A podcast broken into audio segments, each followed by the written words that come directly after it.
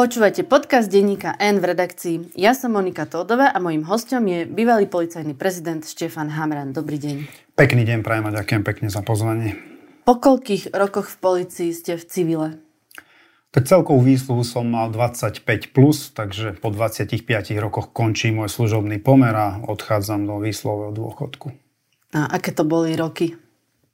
Boli to dobré roky, akože spomínam. V dobrom samozrejme boli ťažké časy, boli zlé časy, boli lepšie časy, ale tá kariéra človeka obohatí. Akože pomôže vám aj k tomu, aby ste sa stali úplne iným človekom. Naberiete mnohé životné skúsenosti v rámci toho policajného zboru a spoznáte tam úžasných ľudí, profesionálnych, kariérnych policajtov. Takže mm, nemenil by som túto svoju životnú etapu a keby som začal znova, predpokladám, že by som sa vybral touto istou cestou. A myslíte, že už ste definitívne skončili ako policajt? Určite áno. Myslím si, že tú kapitolu som uzavrel. Mm, bola to... Ako to viete? Mm, tak som v týchto veciach zase zásadový, keď raz niekto odíde, nemal by sa vracať a už vôbec nie na, na nejakú policajnú pozíciu, veď v rámci tej policie som dosiahol to, čo som mohol, bol som policajným prezidentom, tak nemal, nedávalo by to zmysel vrátiť sa na nejakú inú pozíciu, alebo na tú, treba dať šancu iným, možno lepším. A Jediné možno, čo ma mrzí na tej policajnej kariére, je tie posledné 3 dni, že mi nedopriali, mal som to naplánované na pondelok, útorok 30-31 október, že sa rozlúčim s krajskými riaditeľmi, riaditeľmi na prezídiu, prípadne s ďalšími príslušníkmi a poďakujem sa im za tú prácu, ktorú v týchto ťažkých časoch za ostatné dva roky odviedli v prospech našej spoločnosti a to mi nebolo umožnené, to ma nesmierne mrzí, ale tak život je aj taký. Čiže máte taký ten pocit, že ten štát sa s vami nerozlúčil s odsťou? Štát sa so mnou rozlúčil s odsťou, Šutaj Eštok sa so mnou nerozlúčil s odsťou a to ukazuje na to, že mm, na tých pozíciách sa väčšinou striedali rôzni politici, ale nepamätám si takéto kroky ani jedného z nich, že by cítili potrebu na poslednú chvíľu nejak ponížiť toho policajného prezidenta alebo nedopriať mu tú chvíľu rozlúčiť sa so svojím kolektívom. Ja si dokonca pamätám také, že tí ministri vnútra si, si volali vlastne tých predchodcov a dokonca sa dohadovali, že ktorí im blízki ľudia budú ako pridelenci do zahraničia poslaní, že vlastne sa, tá, sa tie pozície menili úplne inak, ale toto zjavne definitívne. Áno, tam sa vždy vyjednávalo presne tak, ako hovoríte. A boli to rozhovory, kde sa aj poďakovalo, však dokonca aj, aj Roman Mikole z Lučanskému dovolil odísť s príslušnými podstami, bol aj odmenený, aj vyznamenaný, tak odišiel do toho civilu a po určitom čase nie, že hneď okamžite dole z jablone.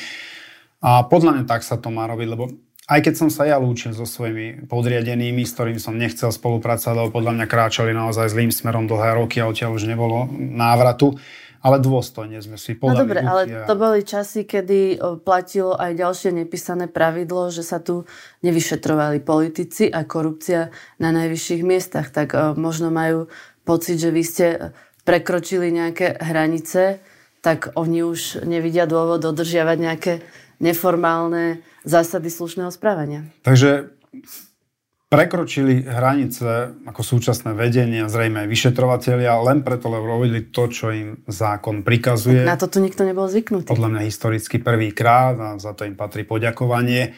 A viete, ja som sa niekedy pozeral s otáznikom na tie vyšetrovania, ale s odstupom času musím povedať, že tí vyšetrovateľia mali pravdu a robili to poctivo, lebo je to potvrdené nezávislými a nestrannými súdmi. Aj vy ste sa pozerali s otáznikom na tie vyšetrovania? Tak vždy sa pozeráte, lebo tie útoky boli masívne. Ja som tých chlapcov... Že ste pochybovali? Nie, že pochyboval, ale tak môžu spraviť nejaké chybičky v rámci toho trestnoprávneho procesu, ktorý je naozaj komplexný. Si zoberte, že sú súdy, súd nižšou, na nižšej inštancii rozhodne inak ako súd na vyššej inštancii. To neznamená, že ideme odstíhať všetkých tých súdcov na nižšej inštancii, lebo mali iný právny názor. Inak to videli urobili. A nevedel som, či nejaké procesné chyby naozaj neurobili, lebo do tých spisov nevidíte. Vidí to len dozorujúci prokurátor a ten ich podržal a nakoniec vidíme, že však je tam viac ako 40 právoplatne odsudených ľudí a stovka tam čaká na súdne procesy, takže robili to poctivo a aj v tých sporoch Čurilovci versus inšpekcia sme videli rozhodnutie Krajského stiažnostného súdu, špecializované trestné, aj Najvyššieho súdu, dokonca tam bolo jedno rozhodnutie Ústavného súdu. Nikdy neboli spochybnené, ako nebola spochybnená dôvodnosť trestných stíhaných vedených vyšetrovateľmi NAKA, kdežto na opačnej strane ten tím na inšpekcii, ktorý masívne vyšetroval, naozaj nasadili všetko, čo mali k dispozícii od posluchy agenta, vyhodnotil súd ako nedôvodné trestné stíhanie. To je podľa mňa veľká frčka do nosa tomu útvaru, keď tak masívne sa tomu venovali a naozaj niekedy aj tá prokuratúra, my sme boli o tom presvedčení, že je naklonená skôr tej inšpekcii. Myslíte krajskú prokuratúru v Bratislave? Krajskú aj generálnu. Mm, už ste nechceli zostať policajtom na obvodnom oddelení v Poprade? Viete čo, nedáva to nejaký veľký zmysel, keď ste policajný prezident, teraz tam máte chodiť ako nejaká atrakcia. Lebo Ale tí policajti by asi sa potešili. A tak niektorí áno, samozrejme, však my boli doručiť personálny rozkaz, pokecali sme, však boli naozaj milí, takže pozdravujem ich. Ale robiť zo seba nejakú atrakciu, lebo novinári mi už vyvolávali, kedy tam nastúpim, chceli to ísť natočiť. Nechcel som ja dehonestovať povolanie policajta, pretože je to veľmi dôležitá, dôležité povolanie v rámci našej spoločnosti. Ale kolovala taká fotografia, ja som vám teraz pred chvíľkou ukazovala, že ste tam mali už aj menovku nachystanú. To bolo reálne? Áno, reálne. Mal som tam tú menovku. Jasné, že niektorí si z toho robili srandu, ale tak e, vôbec sa nehnevám. Vnímam to ako normálny krok zo strany tamojších kolegov, ktorí mi pripravili asi pôdu na trojdňové pôsobenia. Tak bol som ináč chorý, aj teraz som ešte nie som úplne v poriadku. A tak som si povedal, že keby som nebol chorý, zrejme by som aj, aj tak som zvažoval, že nastúpim. Na dva dní?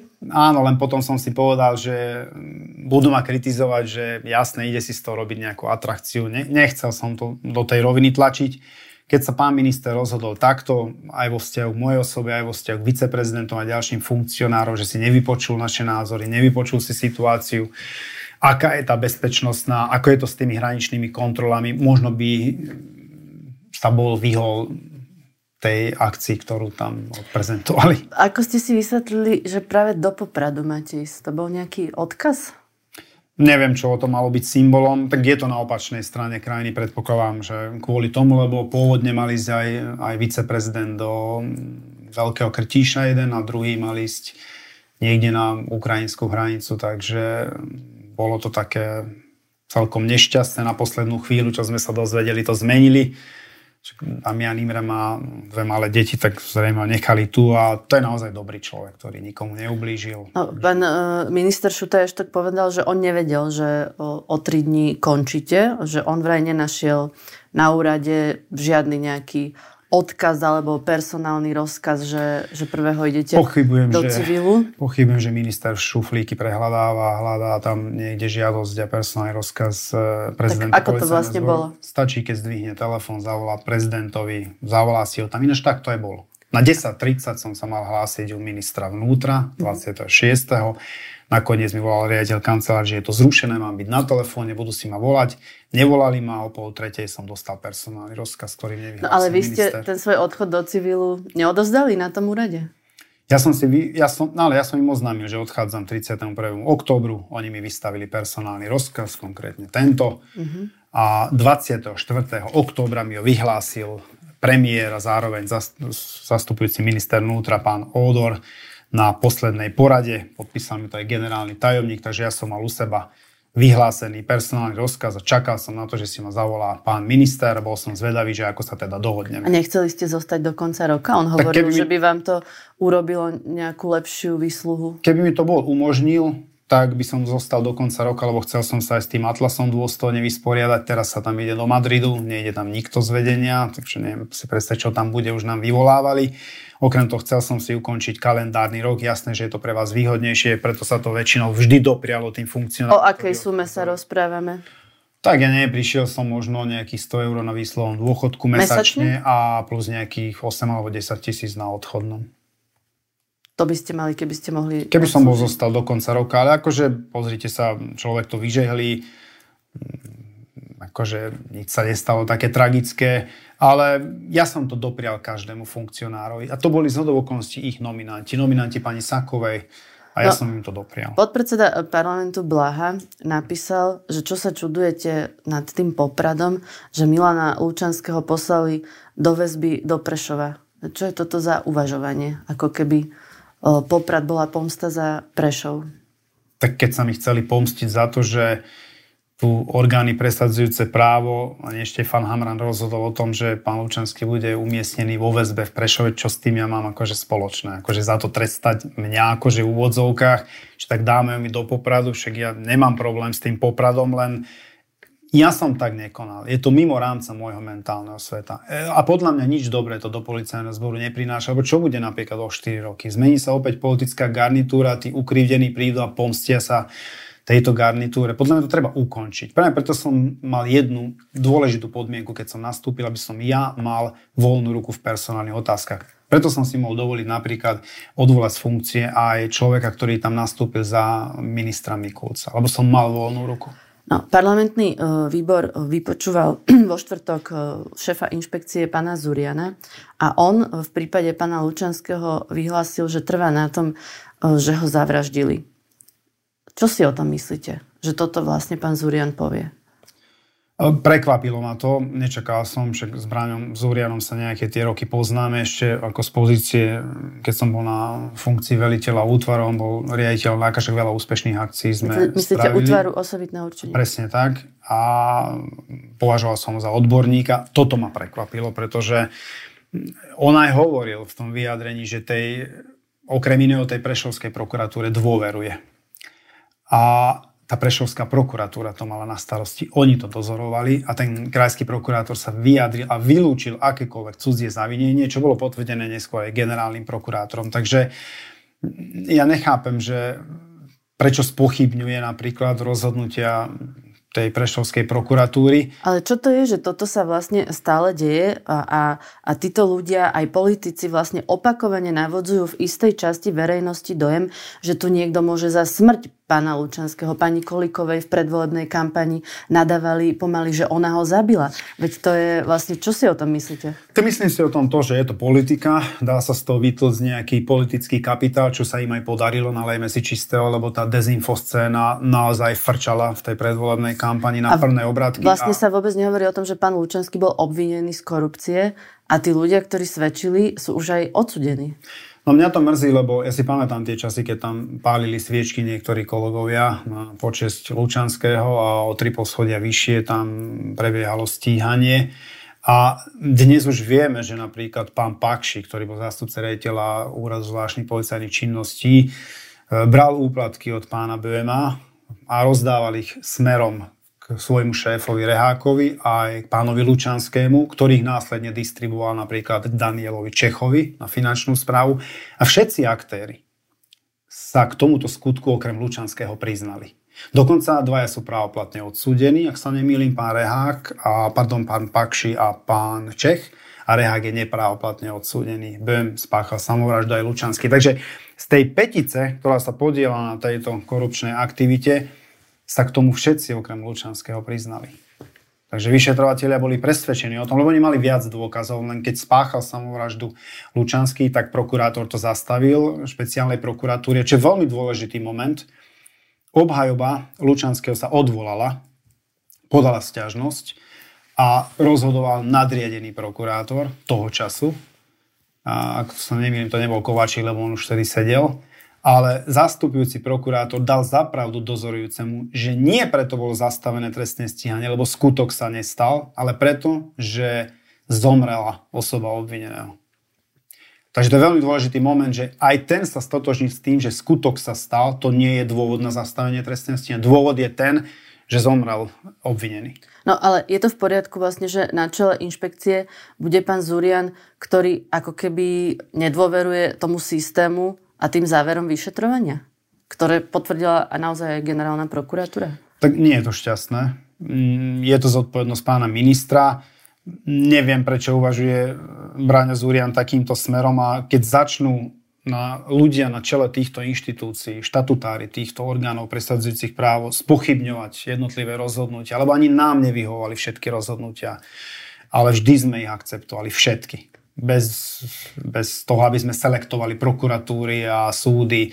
Nepáčilo sa nám to, aj sme sa vyjadrili tak, ale vždy sme to rešpektovali, sme to nespochybňovali. Podľa mňa toto vedie k deštrukcii právneho štátu, takže podľa mňa toto nie je šťastné. Ale pán Zurian povedal, že s vami telefonoval. Je to tak? Áno, on mi v minulosti písal, ja som mu s odstupom času odpovedal. A tam som mu napísal, že teda keď niečo potrebuje, kľudne nech mi zavolá, lebo ja nerád si vypisujem s niekým. Tak sme si zavolali a sme sa porozprávali o tej minulosti. Sme si povedali, že teda sme sa navzájom v minulosti rešpektovali a vystupovali sme jeden smerom druhému korektne. To môžem potvrdiť aj ja dnes. A teda ja som aj hovoril, že bude na čele tej inšpekcie teda nech vyšetrujú, však ten tým predchádzajúci tam vyšetroval dva roky a nedostali sa v podstate nikam a masívne nasadili všetko, čo bolo možné od posluchy, ktoré sú vyzerá tak dnes, že nelegálne dokonca. Na inšpekcii nevedia, kto to vykonával, pritom oni to mali zabezpečovať, nevedia na akom zariadení, nevedia, či neboli zostrihané tie nahrávky účelov, dnes už vieme, že boli, však bolo to aj medializované. Takže som mu povedal, že niekto chytí za ten správny koniec a tí vyšetrovateľia, že sa to vôbec neobávajú. Že to vyšetrovanie bude prebiehať, lebo svedomie majú čisté. A niektorých ľudí vyrušilo aj to, že povedal, že sa schovával v Bielorusku. O tom si čo myslíte?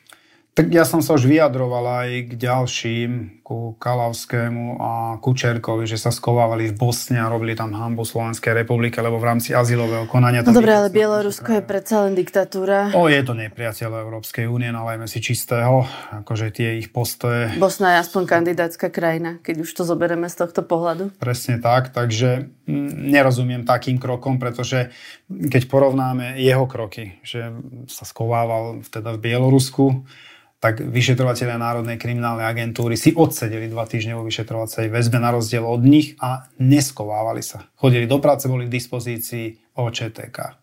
Necítili potrebu sa niekde skovávať. A ja som o tom vnútorne presvedčený, to vám môžem garantovať. Však sa k tomu môžeme vrátiť o nejaké mesiace. Ani jeden z tých obvinených vyšetrovateľov operatívcov nepôjde sa skovávať nikde za hranice tohto štátu. Čiže pán Zurian bude dobrý šéf inšpekcie?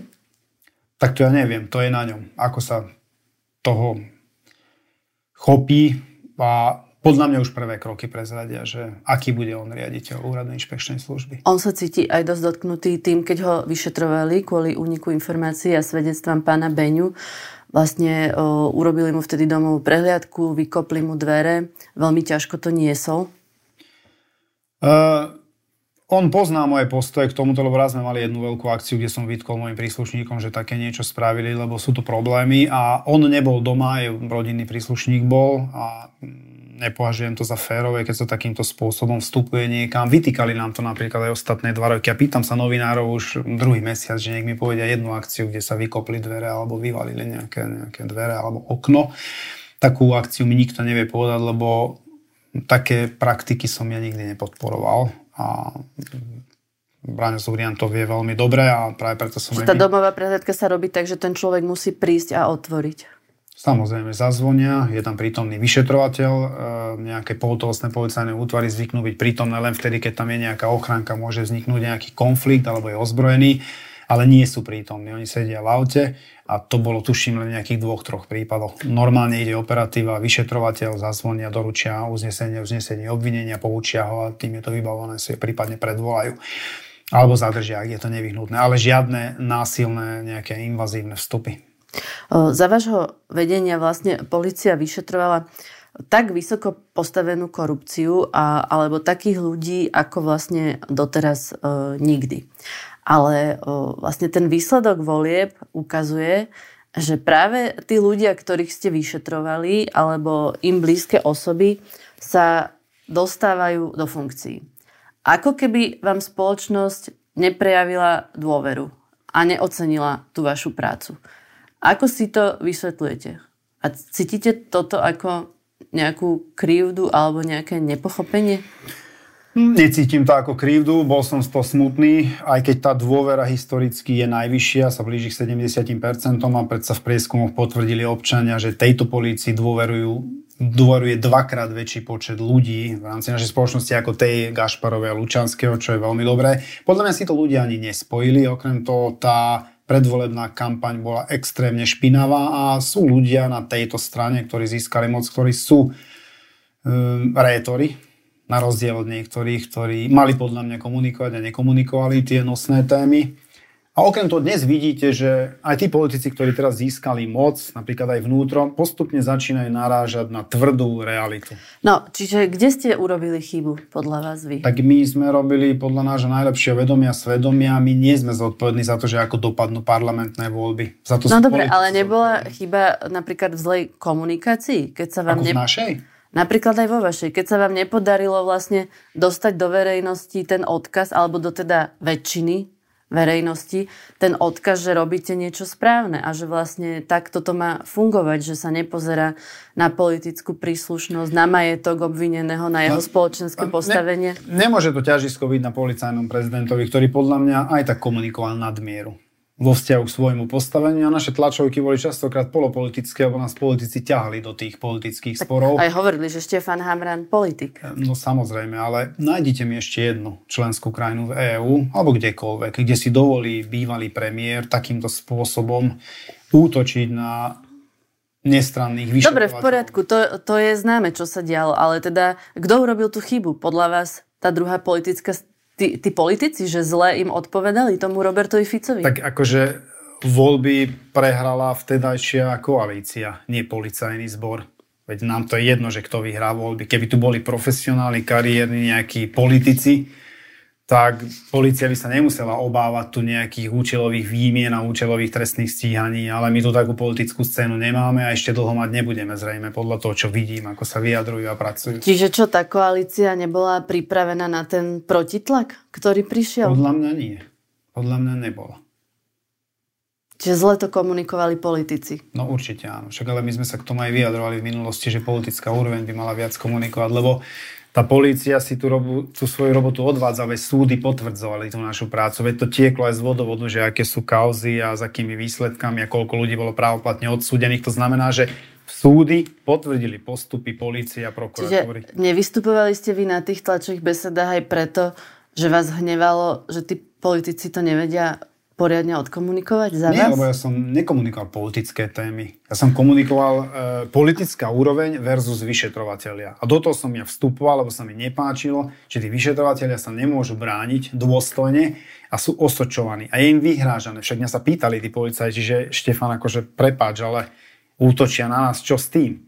A tak ja som ten štatutár, tá jednotka v policajnom zbore, ktorý má právo sa postaviť, zvolať tlačovú konferenciu, povedať konkrétnemu politikovi, že tak odtiaľ, potiaľ, toto nie.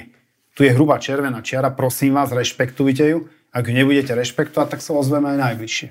Myslíte, že tí politici, teda asi im to vyčítate, že zlyhali?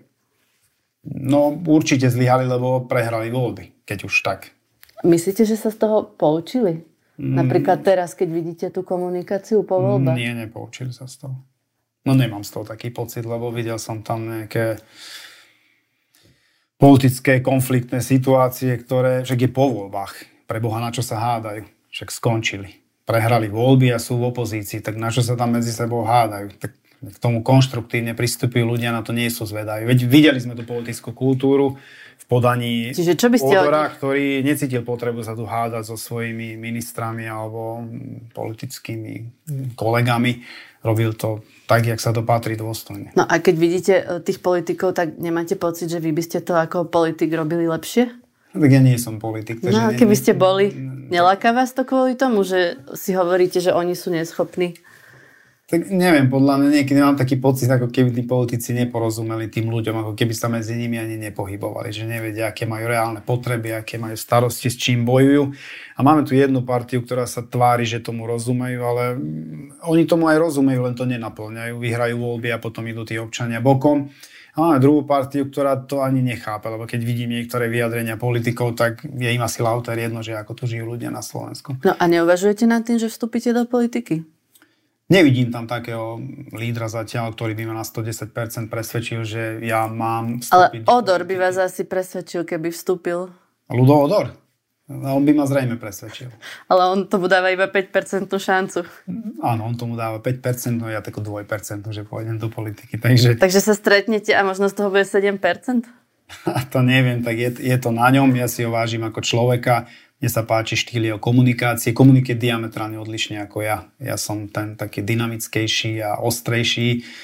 A som komplikovanejšia povaha ako on, ale to je dobré, že on tou svojou povahou a tým spôsobom, ako on komunikuje, vniesol podľa mňa pokoj, kľud do tej spoločnosti a a kopec vecí sa nám pohlo. On tam bol veľmi krátko, ako minister vnútra zastupujúci. Ja som aj lutoval niekde, že a niekde som sa pričinil o to. Tak mali sme ten spor s pánom ministrom, tak tým pádom mu to padlo do lona, tá funkcia no. ministra no. vnútra. A, a to je naozaj náročný rezort. A a niektoré veci nám dokázal naozaj pohnúť také, ktoré sa nám predtým nepodarilo. No ale to nám tiež vyčítali, že ste to nezvládli s tým pánom Šímkom, že ste moc e, výbušná povaha, že nie ste vôbec diplomat, že veď ste ho mali nechať... Tam som roz... bol veľký diplomat, podľa mňa. No práve nie, lebo ste donútili prezidentku, aby ho odvolala. Veď keby ste ho nechali si rozprávať, čo chce, aby by ste no, si robili ten, svoju ten, prácu, to by bolo ťažké? Ten Hamran je dynamický, je konfliktný, je to najhorší policajný prezident v histórii. To. Sice tí ľudia mu uverili, zrejme, lebo 70% máme dôveru, tak ho mali nechať odísť, keď je taký zlý. Veď pani prezidentka mohla povedať, Aha. že pán prezident, pán minister, tu má politický no, mandát. V tej, v tej politike musíte trošku vedieť niekedy aj ustúpiť. Vy, ale by, ste ja to, ale vy by ste to vedeli? No, vedel by som, ak by to bolo v záujme tejto spoločnosti, ale to nebolo. Mal som hodiť cez palubu radového policajta. Mňa tak nasadil ten status, keď som ho videl, v kontexte s tým, že chystal sa teda aj s pánom generálnym prokurátorom prebrať personálnu politiku prezídia a úradu inšpekčnej služby, že sa chystal odvolať e, z funkcie Petra Juhasa, ktorého ja považujem za poctivého vyšetrovateľa vôbec policajta. Ale keď som videl, že radový policajt sa hodí cez palubu, lebo je mediálny tlak, a napíše tam pán minister status, že lebo to podcenil policajt. Ten policajt to nepodcenil, však bol vyznamenaný ten policajt. To hovoríme o tej situácii v tom novom meste. Áno, aký to je funkcionár, ktorý sa nedokáže zastať. To tu bolo pravidlo. Keď už horelo, tak funkcionári dali ruky preč od svojich radových podriadených. Dobre, ja čiže nemyslíte si, že ste tam urobili nejakú chybu, ja alebo že ste boli málo diplomatickí? Nie, ja som chcel dobrovoľne odísť a my sme hodiny rokovali. Tak mohlo to vyzerať Okrem toho som, vieš, ako, viete na čo som Ako čakal? vydierania prezidentka dnes to pomenúva ako Sofínu voľbu, takže asi to nebola úplne jednoduchá Viete situácia. na čo som čakal? Že Viete, kto sa nespýtal mojich podriadených, že prečo chcú odísť? To bol minister. Spýtal sa premiér, spýtal sa prezidentka mojich podriadených aj mňa. Mňa sa minister mojich podriadených nespýtal. Čakal som, že príde z tej dovolenky a povie, že pán prezident, ú, toto nebolo šťastné, mrzí ma to, ospravedlňujem sa, toto sa nebude opakovať. Ja by som mu podal ruku a povedal by som, že v pohode ideme ďalej. To sa nestalo. On ma poučoval, že to vnímam zle že takto sa buduje dôvera. Takže hádžeme radových policajtov cez palubu. Možno, že tomu občania niektorí zatlieskajú, ale ja som kariérny policajt ja tomu netlieskam. No, neodvolali len vás, ale hneď potom vlastne postavili mimo službu aj pána Čurilu a ďalších jeho kolegov, operatívcov. Viacerí z nich ale majú ten status chránených oznamovateľov. Čo bude teraz nasledovať? Je to postavenie mimo službu protizákonné? No, podľa mňa to protizákonné. Akože dá sa to urobiť ale nie je to nevyhnutné urobiť. Najmä v svetle toho rozhodnutia a ďalších rozhodnutí špecializovaného trestného súdu a aj najvyššieho súdu je to podľa mňa absolútne neospravedlniteľné. Okrem toho tam sú kumulatívne vyjadrenia. Každý hovorí o tom, že keď sú obvinení, tak môže alebo musí sa postaviť, ale tam sú kumulatívne vyjadrené ďalšie podmienky. Napríklad, že a tým bude ohrozený dôležitý záujem štátnej služby. Ja teda skôr hovorím o tom úrade na ochranu oznamovateľov. E, tak ten tam si viem predstaviť, že ak sa nemýlim, bolo tam podaných 7 e, e, žalôb, to je tuším návrh na vydanie predbežka na súde. Ja som zvedavý, ako sa k tomu tí súdcovia postavia, keď tam je zákonná povinnosť to oznámiť tomu útvaru, ktorý tú ochranu zabezpečí. To sa nestalo, takže sa tam porušil zákon. Ak súd k tomu pristúpi tak, jak si myslím, že by mohol, že zruší to opatrenie ministra vnútra, napríklad, e, ktorým sa zrušili tie funkcie viceprezidentov, tak zrazu máte znova tie dve funkcie, zruší všetky na to nadvezujúce personálne rozhodnutia a tým pádom máme viceprezidenta Kiša späť vo funkcii viceprezidenta, prvého viceprezidenta policajného zboru. Niektorých to ale možno prekvapilo, že sa z policajtov stali chránení oznamovateľia. Je to správne, lebo asi keď sa chystal ten zákon, tak si nikto nepredstavoval, že vyšetrovateľ, ktorý má zo zákona vyšetrovať trestnú činnosť, o ktorej sa dozvie, že vlastne on bude ten, ten chránený oznamovateľ. No ale keď, sa tam, keď tam vystupuje ako svedok a oznámi takú protispoločenskú činnosť ako ktorýkoľvek iný občan a v rezorte to je to má históriu, to vyhadzovanie policajtov za ich názor. Akým spôsobom boli prenasledovaní za svoje názory a šikanovaní. To tu má tradíciu v policajnom zbore. To niekedy mám pocit, že to tu sme vymysleli v policajnom zbore, že ako sa majú likvidovať nepohodlní policajti z jednotlivých funkcií, tak sa ani nečudujem, že sa na nich stiahuje taká istá ochrana. A práve preto sme v očakávaní, že ako sa k tomu postavia nezávislé a nestranné súdy a my to budeme rešpektovať. Ale že zlikvidovať dve funkcie, zrušiť funkcie viceprezidentov historicky prvýkrát, len preto, aby ste zároveň vytvorili druhú, to, to je čistá poprava. Uh, teraz vlastne pán Juhás robí čo? Tak pán Juha zrejme mu zrušia poverenie, lebo bol poverený a zostane tam na tej funkcii, na ktorú bol pôvodne zaradený. Neviem, či je to funkcia nejakého radového príslušníka, neviem na akej Na inšpekcii? Funkcii. Áno, áno. A pán Daňko je stále riaditeľ NAKA? Pán Daňko je stále riaditeľ NAKA, takže je na dovolenke, ak sa nemýlim teraz, ale je stále riaditeľ. A on má tiež status chráneného oznamovateľa. Aj on má ten status. Viete, paradox je aj v tom, že tí dvaja viceprezidenti boli ochotní odísť dobrovoľne tak neviem, prečo sa tie otvorené dvere vykopli. Prečo ich cítil potrebu pán minister vykopnúť a takýmto nedôstojným spôsobom tu znásilniť zákon. Čo sa teraz deje na, na NAKE? No, pracuje sa ďalej, tak je doteraz. Ten duch tam zostal, pevne dúfam. Čiže sa má pracovať a majú postupovať podľa zákona, tak, jak sa patrí a podľa pokynov dozorujúcich prokurátorov. A dá sa politicky ovládnuť celá NAKA? Určite áno, dá sa. Tak to... Ako? Takže vymeníte riaditeľa, vymeníte jednotlivých riaditeľov odborov, príslušne potom ďalších oddelení a už budete pridelovať spisy vyšetrovateľom typu Jombik, Barochovský, ktorí boli napríklad dvorní vyšetrovateľia Kočena. Videli sme, že čo sa oni chytili, to išlo dostratená. A keď tam prišli slušní vyšetrovatelia, tak sa to chopili a pán Kočner je pravoplatne odsúdený. Čiže vlastne keď vymeníte ten manažment, tak ten potom rozhoduje, kto čo vyšetruje? Áno, lebo na NAKE nie je elektronické pridelovanie spisov. A vy tým, komu to pridelíte, už viete, že či ten policajt to vyšetrí alebo nie? Presne vieme, že akí sú tí vyšetrovateľia v tom systéme. Lebo aj za Fica tam stále boli vyšetrovateľia, ktorí sa snažili vyšetrovať napriek tomu, kto bol predseda vlády, kto Ale bol minister vnútra. Napríklad Čulila a jeho kolegovia nedostávali kľúčové korupčné kauzy na vyšetrenie. To dostávali tí dvorní vyšetrovateľia. A predpokladám, že sa bude postúpať, kto má tradíciu na Slovensku, tak pôjde to v týchto intenciách aj ďalej.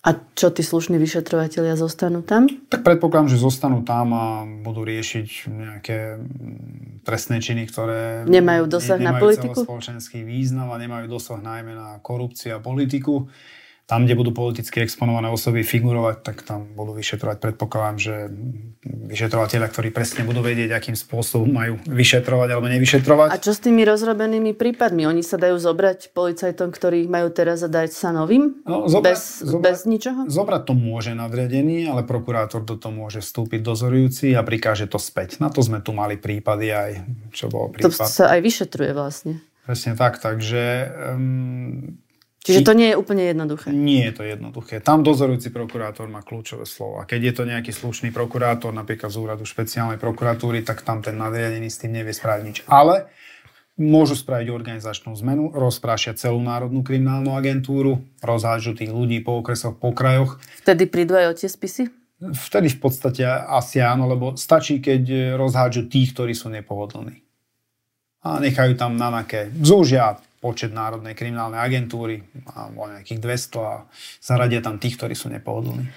Keď vidíte vlastne, čo sa deje v tých e, prvých dňoch, ako prebieha tá diskusia, myslíte si, že zostane zachovaná špeciálna prokuratúra, špeciálny súd? Alebo sa to vyrieši znížením tých trestných sadzieb? Tak keď vidím, čo spravil pán minister vnútra na úvod a akým spôsobom, akým tempom pokračuje, že niektorí mu zatlieskajú, tak, a tie vyjadrenia vnímame v tom verejnom priestore, že tu treba zrekonštruovať tie trestnoprávne procesy masívne, aj legislatívne, tak predpokladám, že ten úrad špeciálnej prokuratúry bude, to je otázka času, odstavený. Či už personálnou výmenou špeciálneho prokurátora, alebo zrekonštruuje tú špeciálnu prokuratúru, treba si ju zaradia pod generálnu prokuratúru ale určite budú snahy smerovať k tomu, aby sa tá špeciálna prokuratúra odstavila. A o tých znížených sadzbách, ktoré pripravujú si, čo myslíte? To je humorné. To je naozaj komické. Každý, kto sa tomu aspoň troška rozumie, vie, že o čo tam ide. A... No, vy hovoríte, že každý, kto sa tomu aspoň trošku rozumie, vie, o čo tam ide, ale tie výsledky volieb ukazujú, ako keby väčšia časť verejnosti nerozumela tomu, o čo ide a, a možno ani nerozumejú, že prečo sa vy usmievate teraz, keď o tom hovoríte. Tak lebo v týchto časoch znižovať za závažnú korupčnú a vôbec majetkovú trestnú činnosť, tie trestné sadzby, až na úroveň, že je tam možné ukladať podmienečné tresty, tak e, čo tu zastaví tých ľudí, ktorí tu ohlodali verejné financie v tejto spoločnosti? Podmienka tak, ich nezastaví? Tak podmienka koho zastaví? Ja neviem. Ja si myslím, že keď sú tu miliónové škody a dostanete nejakú podmienku, tak zrejme vás to nezastaví. Prečo by ste v tom nepokračovali? Tak lebo keď to spravíte druhýkrát, dostanete prísnejší trest? Myslím si, že touto to, uvažovať takýmto smerom je podľa mňa veľmi nešťastné. A... Čiže nemáme drastické tresty za korupciu, lebo porovnávajú to s inými krajinami a hovoria, že tam je to iné. No, ale tam ani nemajú takú mieru korupcie ako my na Slovensku, takže podľa mňa je to regulované správne.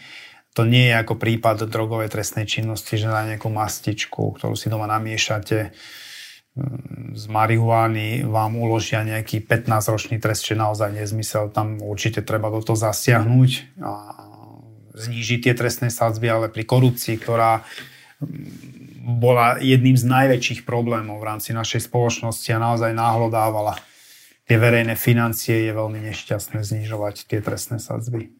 Čo ste si pomysleli, keď ste videli tú bezpečnostnú akciu na hraniciach s vodným delom?